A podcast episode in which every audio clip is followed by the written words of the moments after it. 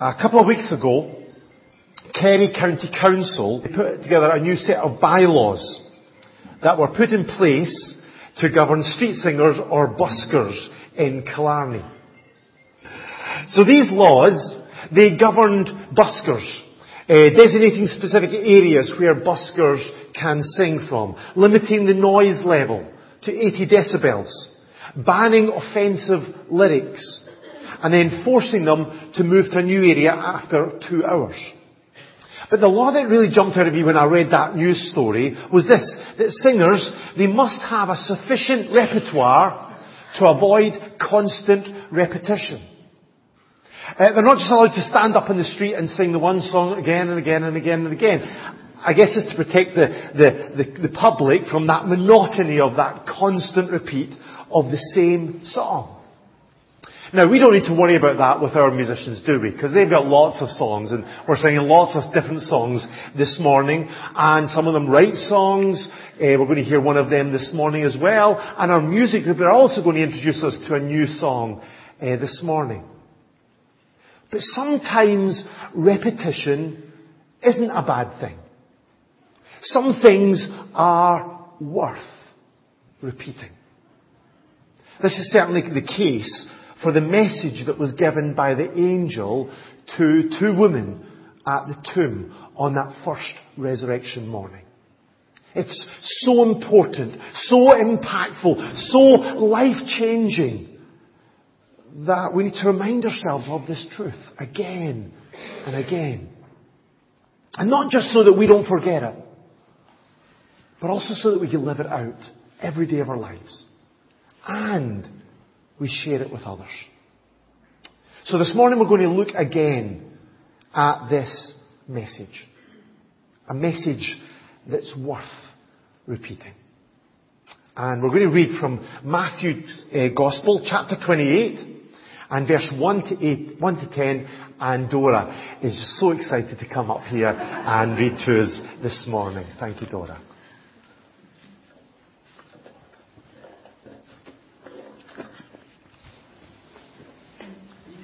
Hi.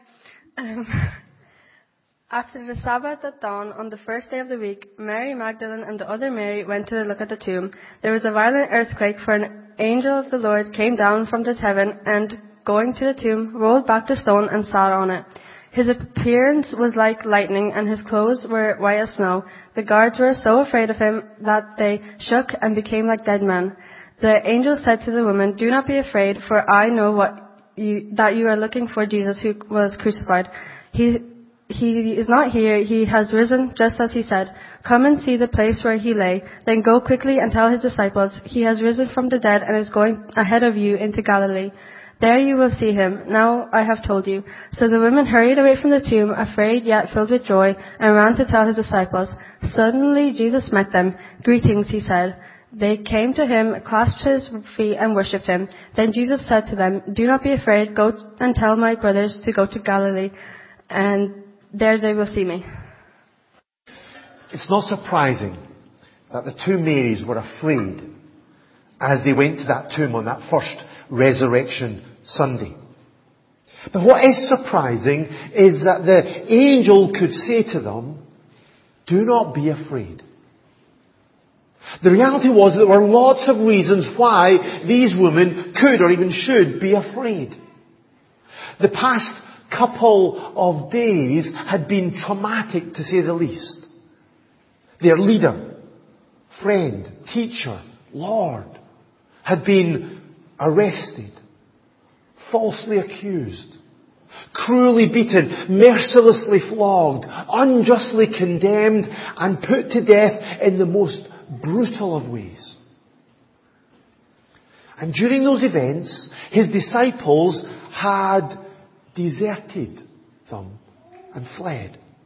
Even Peter, the most outspoken, the most courageous, the most confident of disciple, had denied his Lord and fled in shame.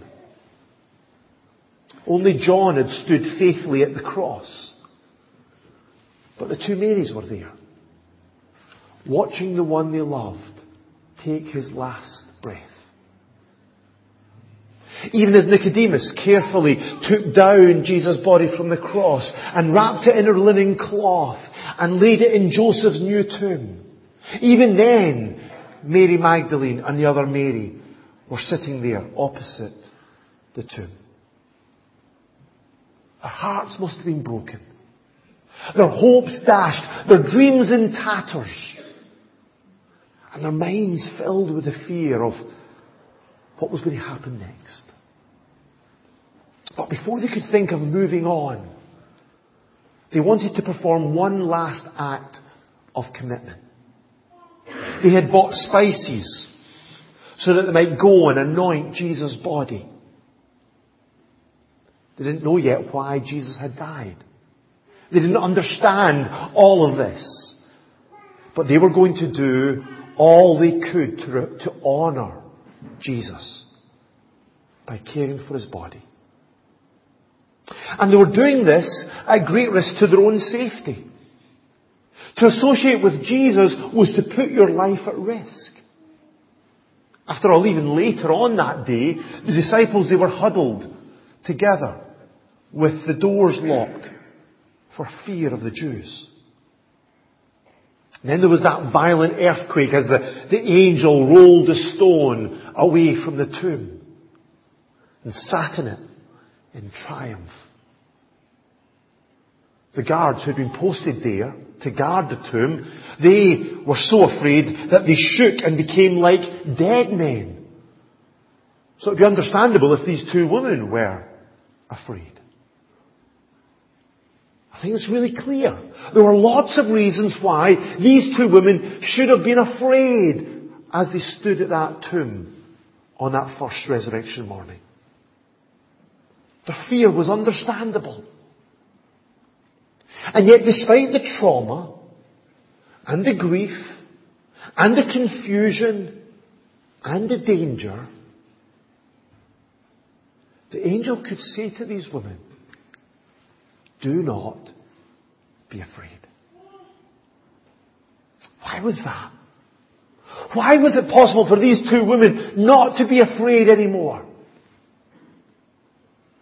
Well, it's because the events of that morning offer an unbelievable peace. A peace that only Jesus can give. Earlier that week, Jesus had promised his disciples, peace I leave with you. My peace I give to you. I do not give to you as the world gives. The world likes to give us peace or offer us peace by trying to give us comfortable circumstances or protection from loss. Removal of all the uncertainty of life, insuring us against any threats and dangers. Jesus' promise of peace is a peace that goes beyond all of that. Transcends the world's thinking. A peace that is unshakable whatever our circumstances. A peace that is rock solid even through the storms of life. A peace that is undefeated by even the worst that this world can throw at us. That's because it's a peace that is based on the unexpected reality that the angel announced that morning. What did angels go on to say? He is not here. Pilate, he'd given the chief priests and the Pharisees the authority to make the tomb as secure as you know how. That's why they sealed the tomb. That's why they posted that guard. But the good news is that the forces of evil were powerless to keep Jesus in that tomb. And today we can rejoice that they are still powerless to hold us. Not because of our strength, not because of our resilience, but because of what Jesus has done having disarmed the powers and authorities, Paul writes in Colossians chapter 2, he made a public spectacle of them, triumphing over them by the cross. On the cross, Jesus defeated the powers of evil. So that if we put our trust in Him, then we can rejoice that we're safe in His hands. The angel also declared though, not just He is not here, but He has risen. The Pharisees thought that the tomb might be emptied by the disciples stealing the body of Jesus. But instead the tomb was empty because the grave could not keep him. God raised him from the dead, freeing him from the agony of death, because it was impossible for death to keep hold of him. And so today, we can experience peace. Because our ultimate enemy has been conquered. Since the fall of humanity, the grave has had the final say with everybody. It's the destiny of us all because all of us have rebelled against God. All of us have sinned against God. But Jesus died on the cross to pay for our sins. And he rose again to show that God accepted that payment in full.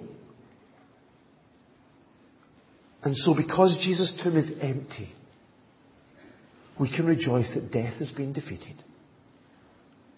Death has been swallowed up in victory. Where, O death, is your victory? Where, O death, is your sting? The sting of death is the law, is sin, and the power of sin is the law. But thanks be to God. He gives us the victory through our Lord Jesus Christ. The women, they didn't expect to hear that message that morning. But in a sense they should have. Because as the angel also said, He is not here, He has risen. Just as He said. This should not have been a surprise to His followers because Jesus spoke about this again and again. But the disciples had forgotten this. Interestingly, the Pharisees and the chief, the chief priests, they hadn't forgotten. That's why they asked for that guard to be posted at tomb. Because they remembered that Jesus had said, after three days, I will rise again. So Jesus' de- resurrection is a demonstration that Jesus keeps his word. That he is faithful to all of his promises, even the ones that seem impossible. And that means that we can have peace today. We can have certainty today. We can know our future today. Because it's been defined by the one who is trustworthy in all that he says. If we had read on in Matthew's Gospel, the final promise of that Gospel is this. Surely, I'm with you always to the very end of the age. What an amazing promise. If we have trusted in Jesus, if we have put our faith in Him today, in His sacrificial death on the cross and His glorious resurrection from the grave, then we can know, we can be sure, we can be certain that Jesus is with us today and He'll be with us forever. The, the empty tomb assures us that nobody can snatch us out of His hand. That nobody can separate us from His love. So this is why we don't need to be afraid today. Even if we're going through really difficult times of trauma, of grief, of confusion, even of danger. We do not need to fear. Instead, we can rest in the peace that He alone can give. Because evil has been defeated. Because death has been destroyed. Because our future has been defined. So the angel at Jesus' tomb told the women, do not be afraid. Because Jesus has risen. And as a result, we can have peace that goes beyond all understanding. But maybe you're here this morning and it just sounds too good to be true. Maybe for you it just sounds like wishful thinking. And these days, maybe it's right to be a little bit skeptical. Because there's lots of things out there in the world that aren't true and they're trying to trick us.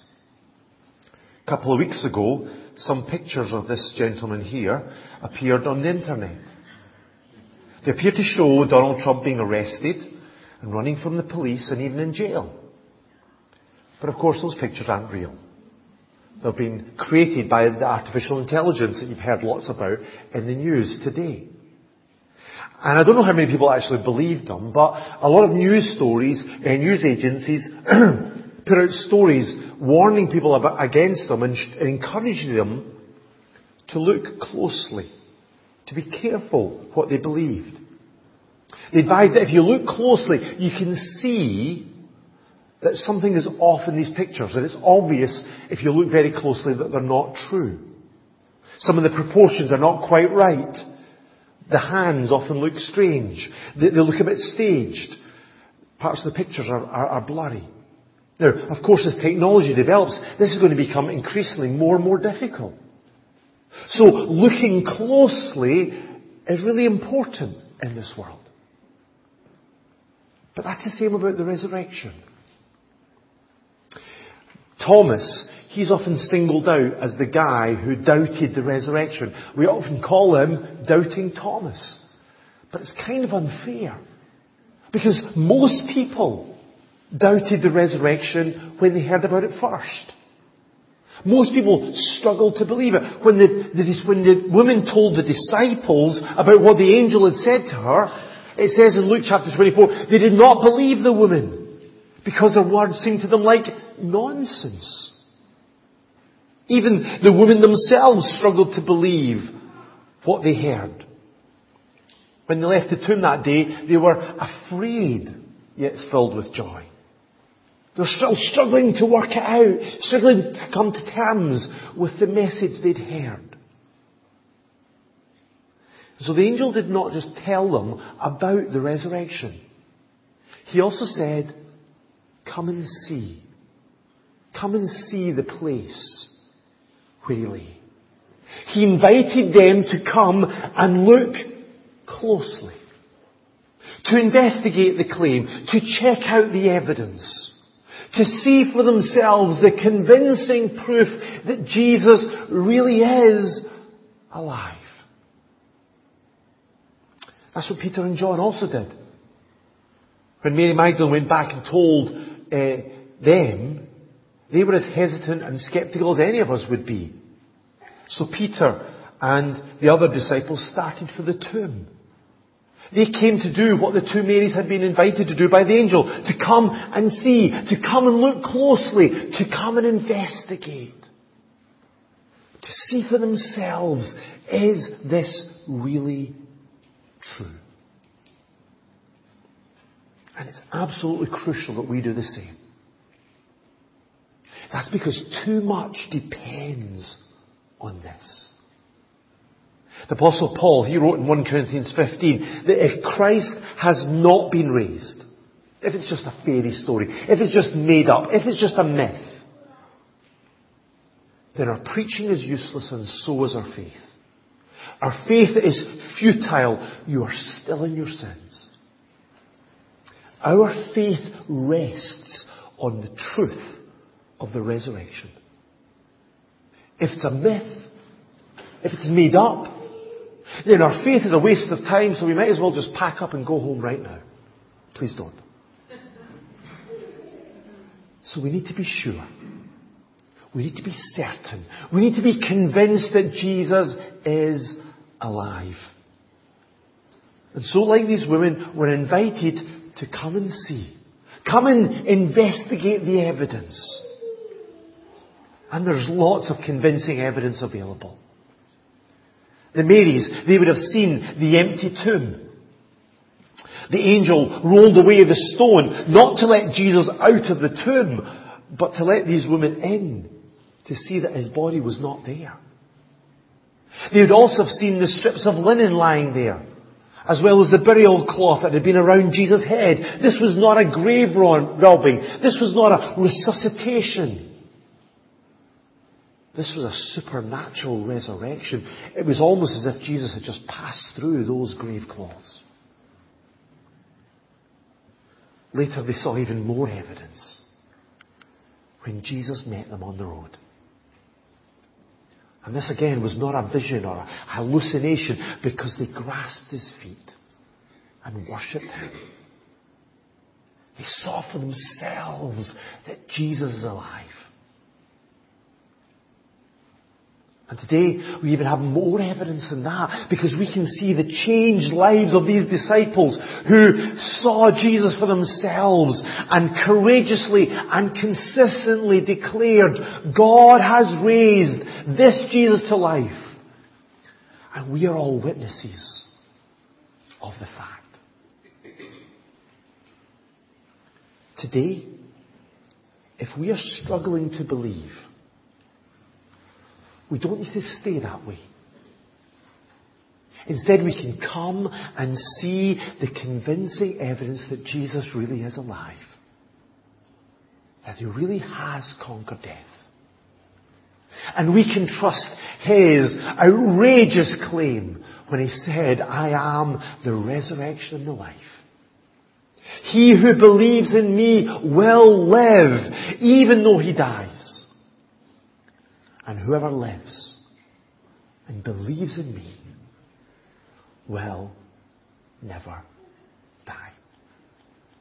The angel told the two Marys, don't be afraid and come and see. But there was one last part of that message. Verse 7, then go quickly and tell his disciples.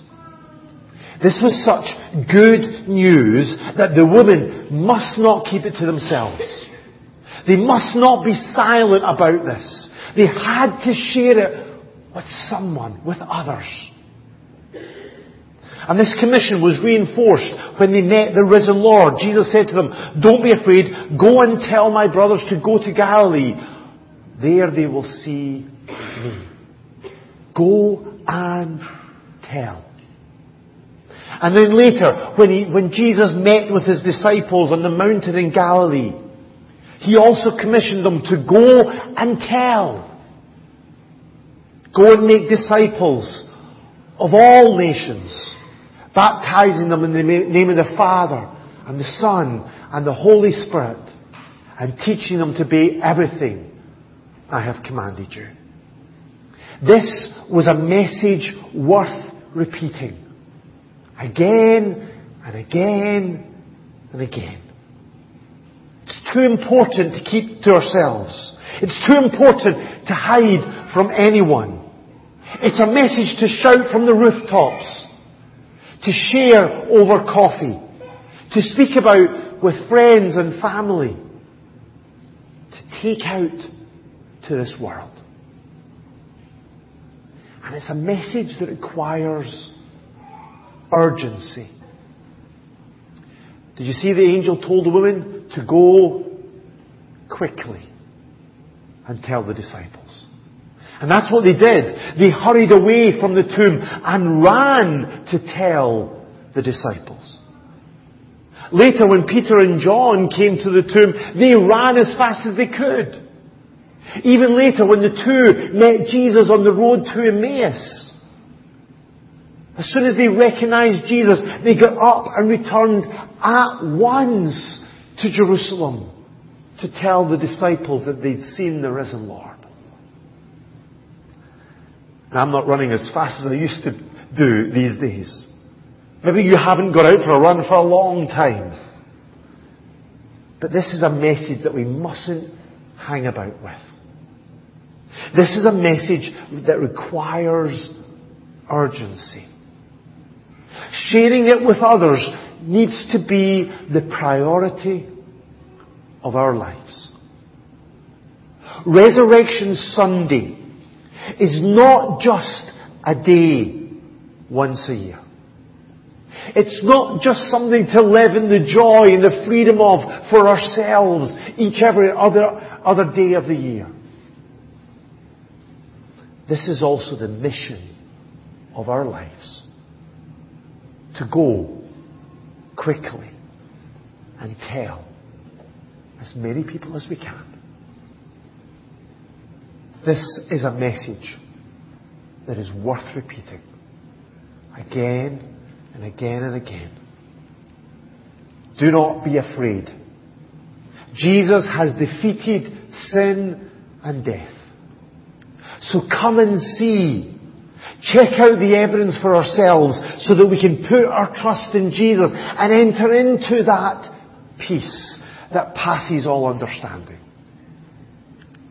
And then go and tell as many people as possible the good news that Jesus is alive.